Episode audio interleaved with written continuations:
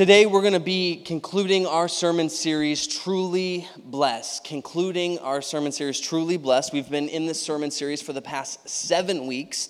Um, and so, if you have missed any of those, you can catch up with us on the podcast as well. Uh, but we want to make sure that we're continuing and posting on that. And so, we have that. It's on Spotify, on Apple, and everything. So, make sure you're sharing that so we can kind of help get the word out uh, about what's happening here at church. But we've been in this for the past seven weeks. And what it is, is we're walking through the Beatitudes. We're walking to the attitudes that Jesus was teaching to his disciples and says, if you want to be a part of my kingdom, if you want to be blessed in my kingdom, Jesus said these are the attitudes that you will have in your life. Without these attitudes, you cannot and will not represent the kingdom of God. These attitudes must be present in your life, Jesus is saying, if you are going to live for kingdom purposes.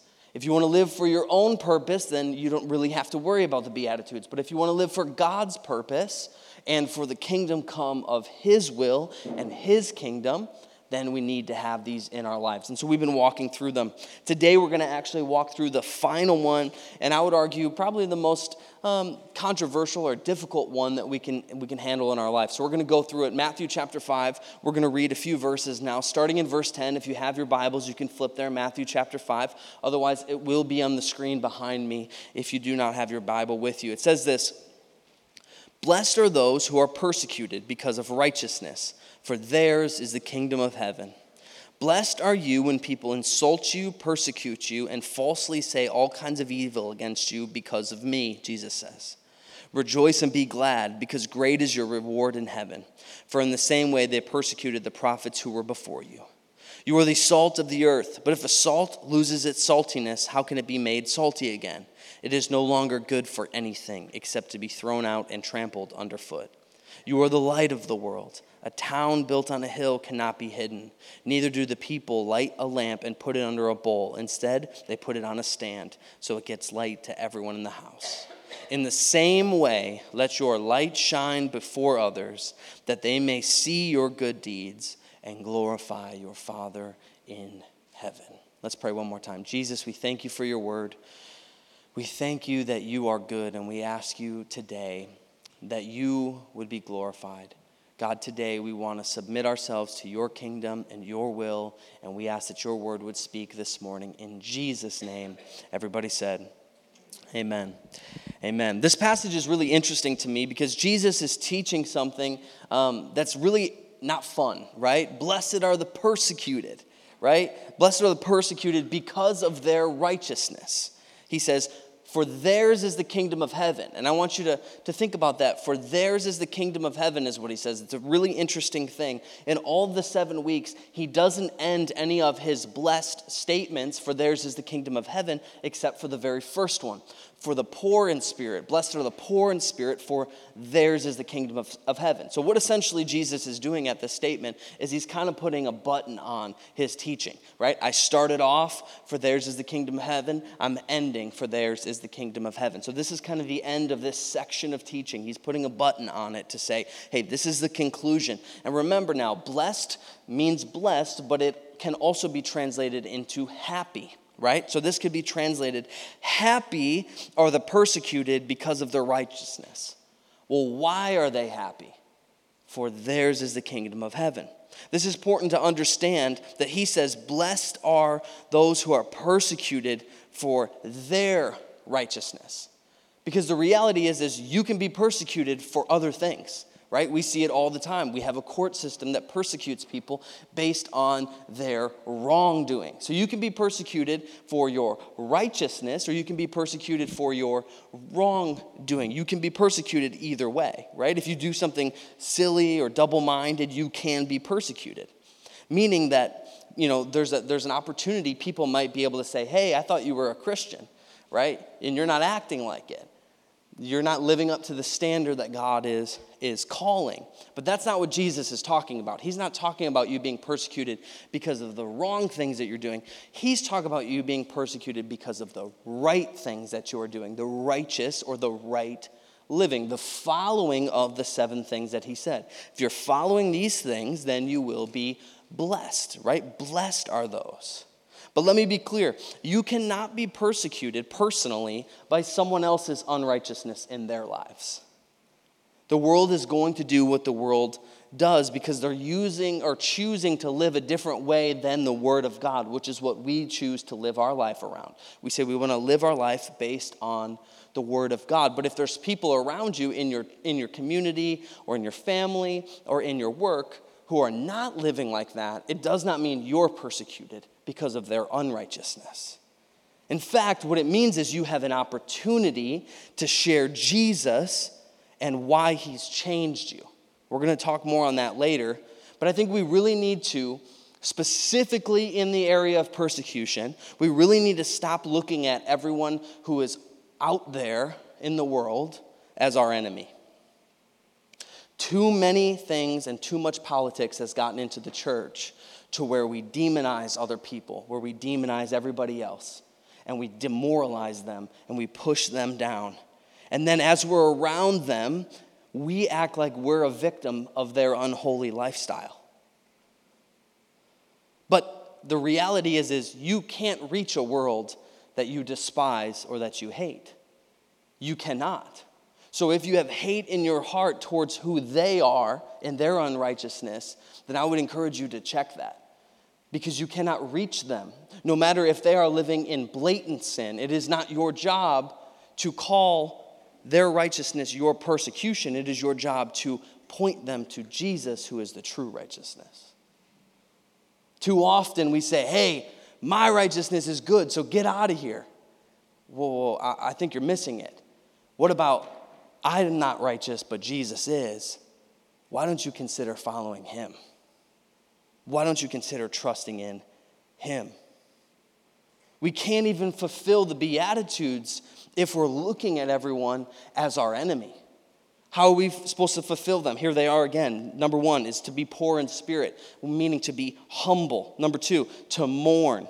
What is mourning? What do we talk about? It's trusting in God with your sin to say, God, I'm a deplorable sinner. I need your grace. Number three is to be meek towards others because meek people inherit the earth, meaning that I am kind, I'm tenderhearted. I am loving towards others. Number four is to pursue righteousness on my own, to pursue godliness on my own. Number five is purity in my heart. How can I have purity in my heart if I have anger, mercy, peacemaking?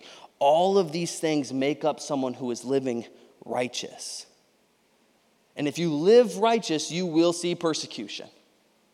You will see persecution. I'm not saying that you won't see persecution, but I do think we need to make a distinction in the church we cannot continue to demonize everyone if we want to share Jesus about them, because then what happens is we become a holy huddle where it's cool to be here, but we don't like anybody out there. And we don't really want their stink on us. But that's not how Jesus lived, that's not who he was. And a lot of times you'll see it, and Jesus says specifically that you will see potentially physical persecution, but he did not want to limit it to just physical persecution. He said they will say false things about you and evil things. Throughout history, this is really a part of persecution, right? When they would talk about the early church, they would say, hey, communion that they're practicing is really cannibalism. They're eating flesh and drinking blood, right? They, it's, that's not what they were doing, but that was the rumors and the things that they were spreading to try to discredit the gospel, to try to discredit people. They would have potlucks and the people would say rumors like, hey, there's a lot more loving relationships happening in those potlucks than just family, right? They create rumors to persecute the church and to push the church away. And we have the advantage of reading the Gospels and reading the, the book of Acts to learn from the early church on how they did it. And I love reading from the early church on how they did it. They broke together, they gave together. Someone needed something. Hey, What's mine is yours. We'll take up an offering. We'll serve. We'll give. We'll be together with everyone. The early church is an incredible example. But at the same time, we have a bunch of really bad examples from the modern day church. So, a lot of times when I'm talking to someone about the gospel, I'm trying to figure out which church they're looking at. Are they looking at the church of maybe a documentary they saw about Waco, Texas? Or a church that's in the south that's crazy or some or are they looking at jesus what are they what's kind of their balance. I'm always trying to figure that out because that's how I'm going to talk to them. I'm like, okay, but what you're talking about is actually not in the Bible, or you're, you're not seeing it, right? Because there's a, there's a disadvantage to that. And if we live up to the teachings of Jesus, we'll be persecuted either in physical form or in verbal form. I just think it's true. In fact, Jesus says this He said, You will have trouble in this world. He quoted, He says, Offenses will certainly come. That's just a great thing. Thanks, God. I really appreciate that. Offenses will certainly come. What you do with those offenses are more important than what the offenses are. What you do with the offenses that the world comes at you as are important. How you respond to those offenses are so important. Will you respond as Jesus does, or will you respond as you want to? Many of you know a few weeks ago, we had a booth at the farmers market in Frankfort. In Frankfort, it's got an incredible farmers market. It's on Sundays, um, and they, they, are, they start at like 8 in the morning, they go till 1. So we have many of our members who have said, hey, we always buzz over there after church and grab some coffee, and they've got a lot of really cool things over there. Well, we had the opportunity to have a booth at the farmers market. And so we got there early, and I was still speaking here on Sunday. Uh, and so we got there early and we set up the tent. And I had, uh, many of you know, uh, he's off to college now, uh, but Jared, he is here, and uh, he helped me, he got there and, and helped me set up. And just, I'm going to tell a story about Jared, but I asked his permission first, and he told me he was going to listen to it on the podcast, okay? So I, I would never share a story without asking your permission first. So he said, it's cool for me to share the story, right? So me and him, he gets up there, 7.30 and he's hanging out and uh, we set everything up and I'm like, all right, man, I got to go and play guitar because we're just still praying that someone would come to the church to play guitar who's better than me so I wouldn't have to play anymore because I'm not that good. Come on, somebody, in Jesus' name, strike me down, right? You know what I mean? We need it. But I, I could go play. And so he's like, okay, I'll, I'll man the tent, right? And then so I'm here, we go through service, service is great, and we go over there and I'm like talking to the team, and Kaylee was there, and Abby was there, and Larissa was there, and, and we had a bunch of people serving, just handing out invite cards and talking about church, right? And so as we're there, I go up and I was like, How have the interactions been? And then Jared's like, Yeah, I had a rough one. And I was like, What do you mean? And he starts telling me a story that a guy approaches him at the booth with, you know, an axe to grind. Um, he sees that there's a booth that says church, and he sees that there's a kid there who's alone and he decides he's to kind of get his you know frustrations on the church out right? So why aren't you at church? And what about this scripture? And what about that scripture? And what about this? And jared's kind of telling the whole story. He was like whoa.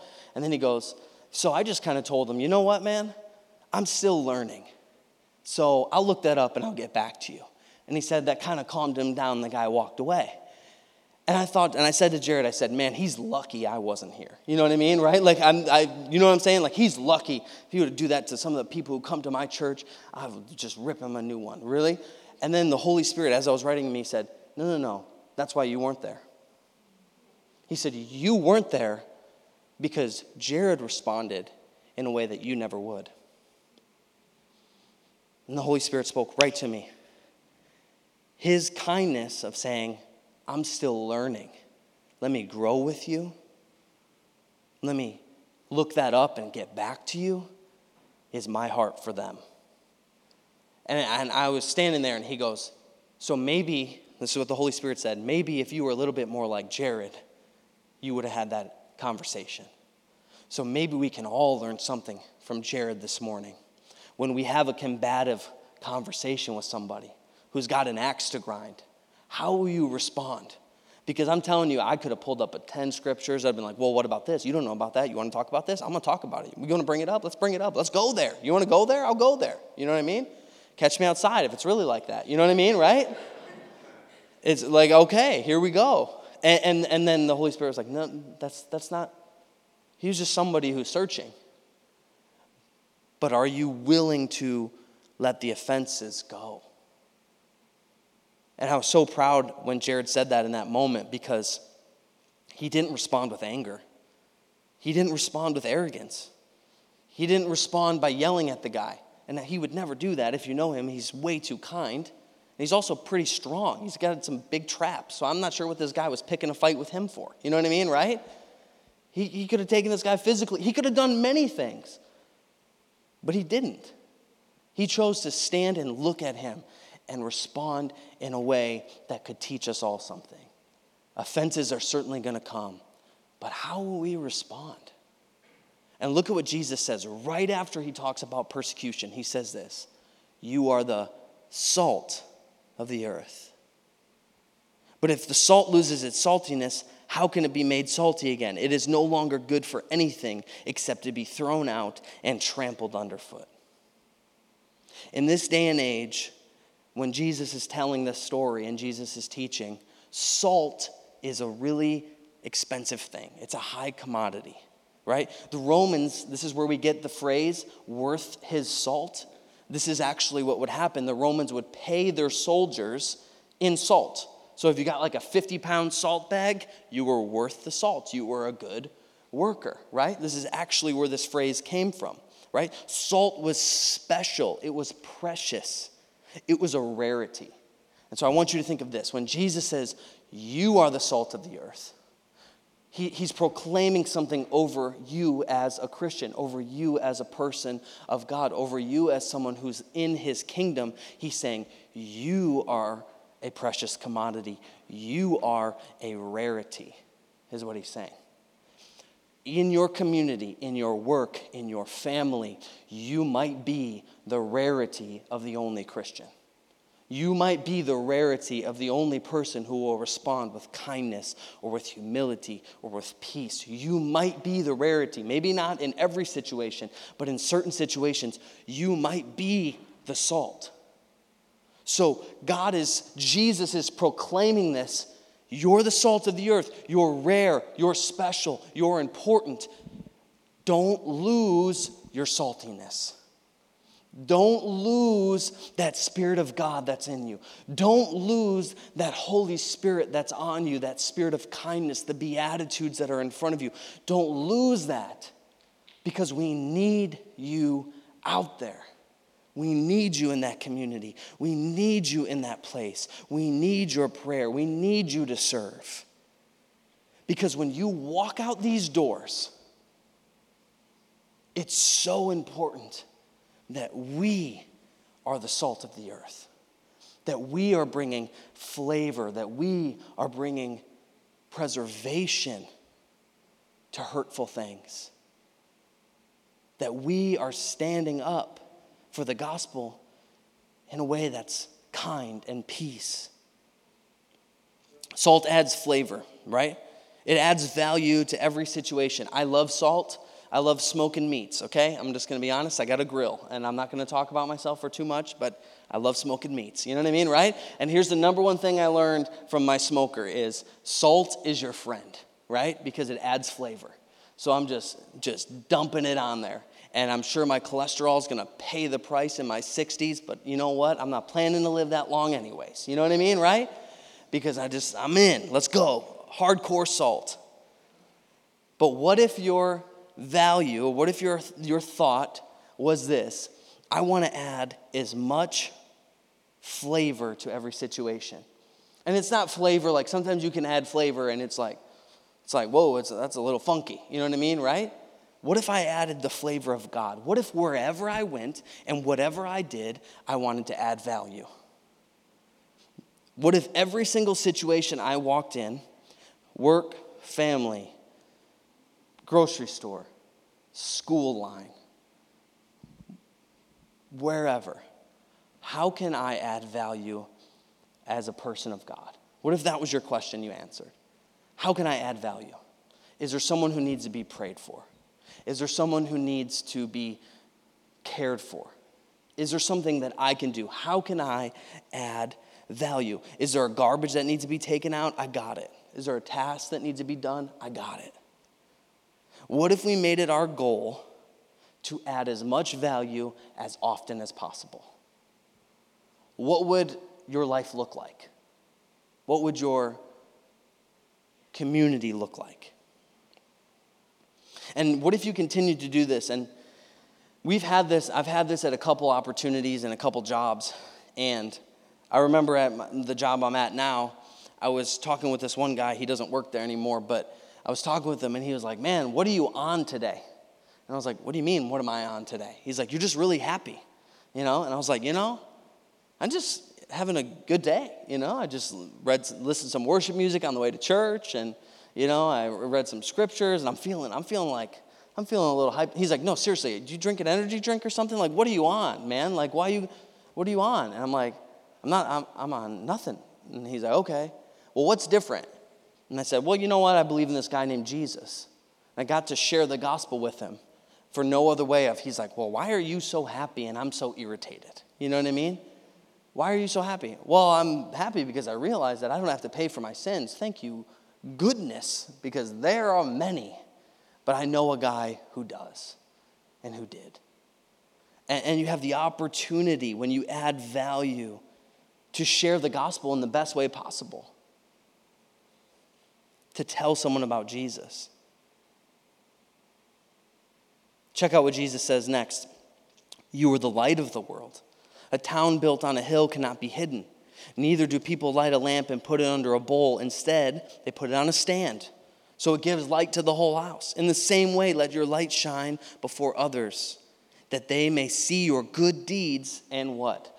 Glorify your Father in heaven. Jesus says, You are the light of the world. Not that you have the light of the world, but you are the light of the world. Just like you are salt, you are light. One of my favorite verses in the Bible is John 1 4. It says, The light, this is speaking of Jesus, shines in the darkness, and the darkness cannot overcome it.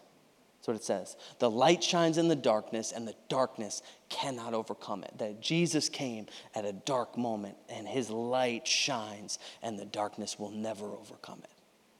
So at the end of the book, if you're a Christian and we believe in Jesus as much as we say we do, we win. So it's all gravy under that time, right? So I'm just going to live for him. We read the end of the book, we know he comes back, and it's awesome, and we win. So until then, what am I doing? How much light can I share? What was light? This light was a great compliment, but it's also a great responsibility. If we're the light of the world, if we are the light the world needs, we need to shine it everywhere. Not just where we're comfortable, not just where we think is needed, everywhere we go. Like a city on a hill, we need to shine our light. You might be like, you know what? That's cool, Jeff. I get it. Add value. And you know what? I'm definitely with you. You know, like I want to shine a light too. Like I obviously I do, but you know, I'm busy, right? Everybody's busy. You know what I mean, right? We're all busy. I get it. I have so much going on. I have so much to do. I can't do this. I can't do that. I want to show you a quick story about Jesus. Check it out in Matthew chapter 14. We're going to read it together. Starting in verse 6, Matthew chapter 14. It says this On Herod's birthday, the daughter of Herodias danced for the guests and pleased Herod so much that he promised with an oath to give her whatever she asked. Prompted by her mother, this is Herod's wife's daughter, does a special dance for him, and he says, I'll give you whatever you want. In a drunken stupor, he says that. Prompted by her mother, she said, Give me her on a platter. Give me his head on a platter, John the Baptist. The king was distressed because of his oaths and his dinner guest. He ordered that her request be granted, right? Her, her, the mom says, I, I hate John the Baptist. He said I couldn't marry Herod, so you know what? Cut his head off. John was beheaded in prison. His head was brought in on a platter and given to the girl, who then carried it to her mother. I mean, this is brutal stuff. Verse 12 John's disciples came in and took his body and buried it. Then they went and told Jesus. When Jesus had heard what had happened, he withdrew by a boat privately to solitary place. Hearing this, the crowds followed him on foot from the towns. When Jesus landed, he saw a large crowd. He had compassion on them and he healed their sick. This is Jesus' arguably best friend in his life, his cousin, his best friend in his life, was just beheaded. How do you deal with that? He goes and is alone. As he's going off to find some solitary, which I think all of us could be like, I understand. Okay? Jesus comes back. And the townspeople had not only seen him leave, but had followed him on foot around the water to the other side so that they could be there on the beach when he landed. And the Bible says this in a different translation that he looked upon them as sheep without a shepherd, and he had compassion on them. He was swarmed by this crowd, and he had compassion on them. After probably one of the hardest things Jesus has had to gone through, his best friend being beheaded for literally telling the truth, he just wants to be alone. But he's living for a greater purpose. So he sees people coming. And anyone in that crowd, anyone here, I'm, everyone here, I'm sure you, if Jesus would have been like, hey guys, my best friend just died. I got, I just gonna, I'm gonna take a couple weeks. We would all be like, yeah, I get it. The crowds didn't care because their physical needs were so great. They're pressing in on him, and it said he healed all of their sick. You know what happens right after this? Right after this verse, right after this section, as he walks on, he heals all of their sick. At the end of it, he provides a meal. A meal you may have heard of the feeding of the 5,000. Sometimes I think our greatest moments of impact can come during our most difficult seasons of pain. If we're willing to push through and say, God, use me. I'll be the light of the world, I'll be the salt of the earth. God, use me. Use my life. I'm going to have uh, Jason come up to the keys at this time, but I want to read this quote from one of my favorite theologians and uh, I just want to read it to you. This is him talking about talking about this passage of scripture and he says this. A key thought in both the pictures of salt and light is distinction. Salt is needed because the world is rotting and decaying. And if our Christianity is also rotting and decaying, it won't be any good. Light is needed because the world is in darkness and if our Christianity imitates the darkness, we have nothing to show the world. To be effective, we must seek and display the Christian distinctive. We can never affect the world for Jesus by becoming like the world. This is the final message in the Truly Blessed series, and it's ending with a difficult thing to say, you know what? you will be persecuted for your righteousness. If you stand up for God, there will be people who say ugly things about you, who tell you that you're wrong to your face, who potentially, depending on where you are at in the world, if you're overseas, they may try to end your life because of you standing up for righteousness' sake. And you know what another translation of the place where it says, be excited about persecution is leap for joy. I don't know how many of us in the room are leaping for joy to have a conversation like Jared did at the tent, or another conversation with somebody that's a little combative, or when someone tells you, I can't believe you're a Christian, you bigot. I don't know if I'm jumping for joy. But the reality is, that's what he says can happen when we do live this way, when we trust him. And what is your reward? Your reward is the kingdom of heaven. And the kingdom of heaven is not some thing up there in space with Bruce Almighty, right? It's Jesus coming back to reclaim what's his, to reclaim new heavens and new earth here, to give us all new life we will live with him in that eternity for forever. And so, is it worth it? Is my question to you this morning. is that persecution worth it? Sometimes I was driving in the car and I don't know what it was, but I had this thought. And it was somebody who was kind of prompting me. It was like, what if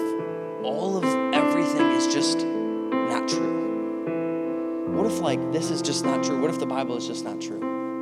I thought, well, you know what? I'd rather live my life doing good things for others than not. And don't get me wrong, I believe Jesus is true 100%. So don't clip that and put it on the internet. You know what I mean, uh-huh. right? Now that we're recording, that's a danger. But no matter what, I'm sitting here thinking, I got to make a decision in my life. Do I really believe this or not? And I don't know why I just had that realization and driving in the car and I was sitting here, do I really believe this stuff? Because if I do, I need to change the way I I live.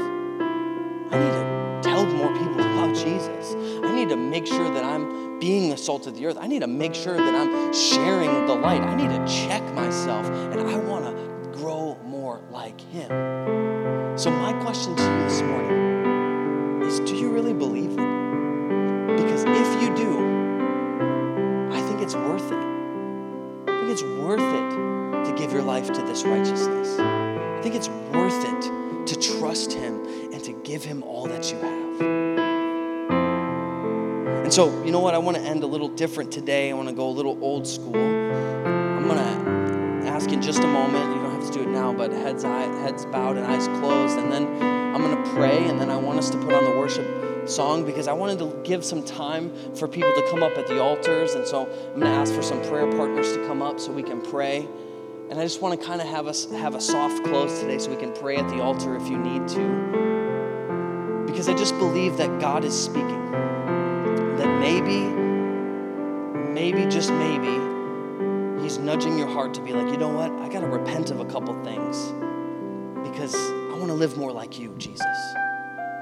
I want to be the salt of the earth. I want to be the light of the world.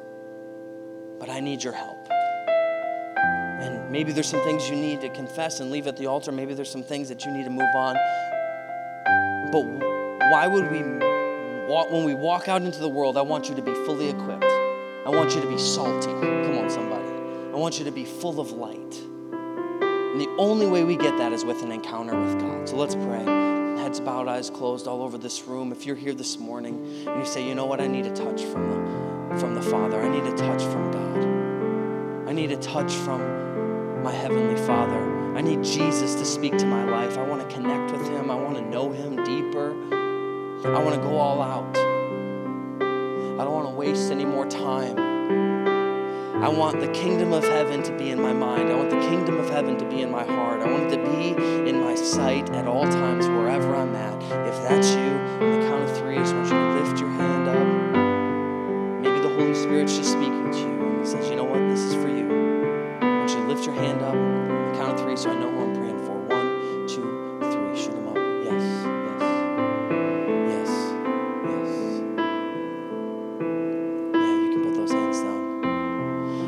Father, we thank you. We thank you that you are good. And I pray this morning that as we transition into this time of prayer, that you would speak. Holy Spirit, that you would speak, that you would challenge hearts, that you would bring conviction. God, that you would show us who you're calling us to be, that we would dive deep, God, that we would respond with kindness and honor, that we would be full of salt, we'd be full of light, we'd be full of peace, that we would be Christians that embody your kingdom come and your will be done.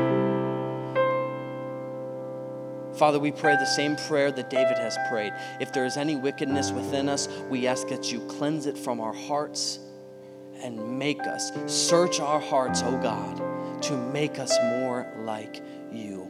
We love you today. In Jesus' name, amen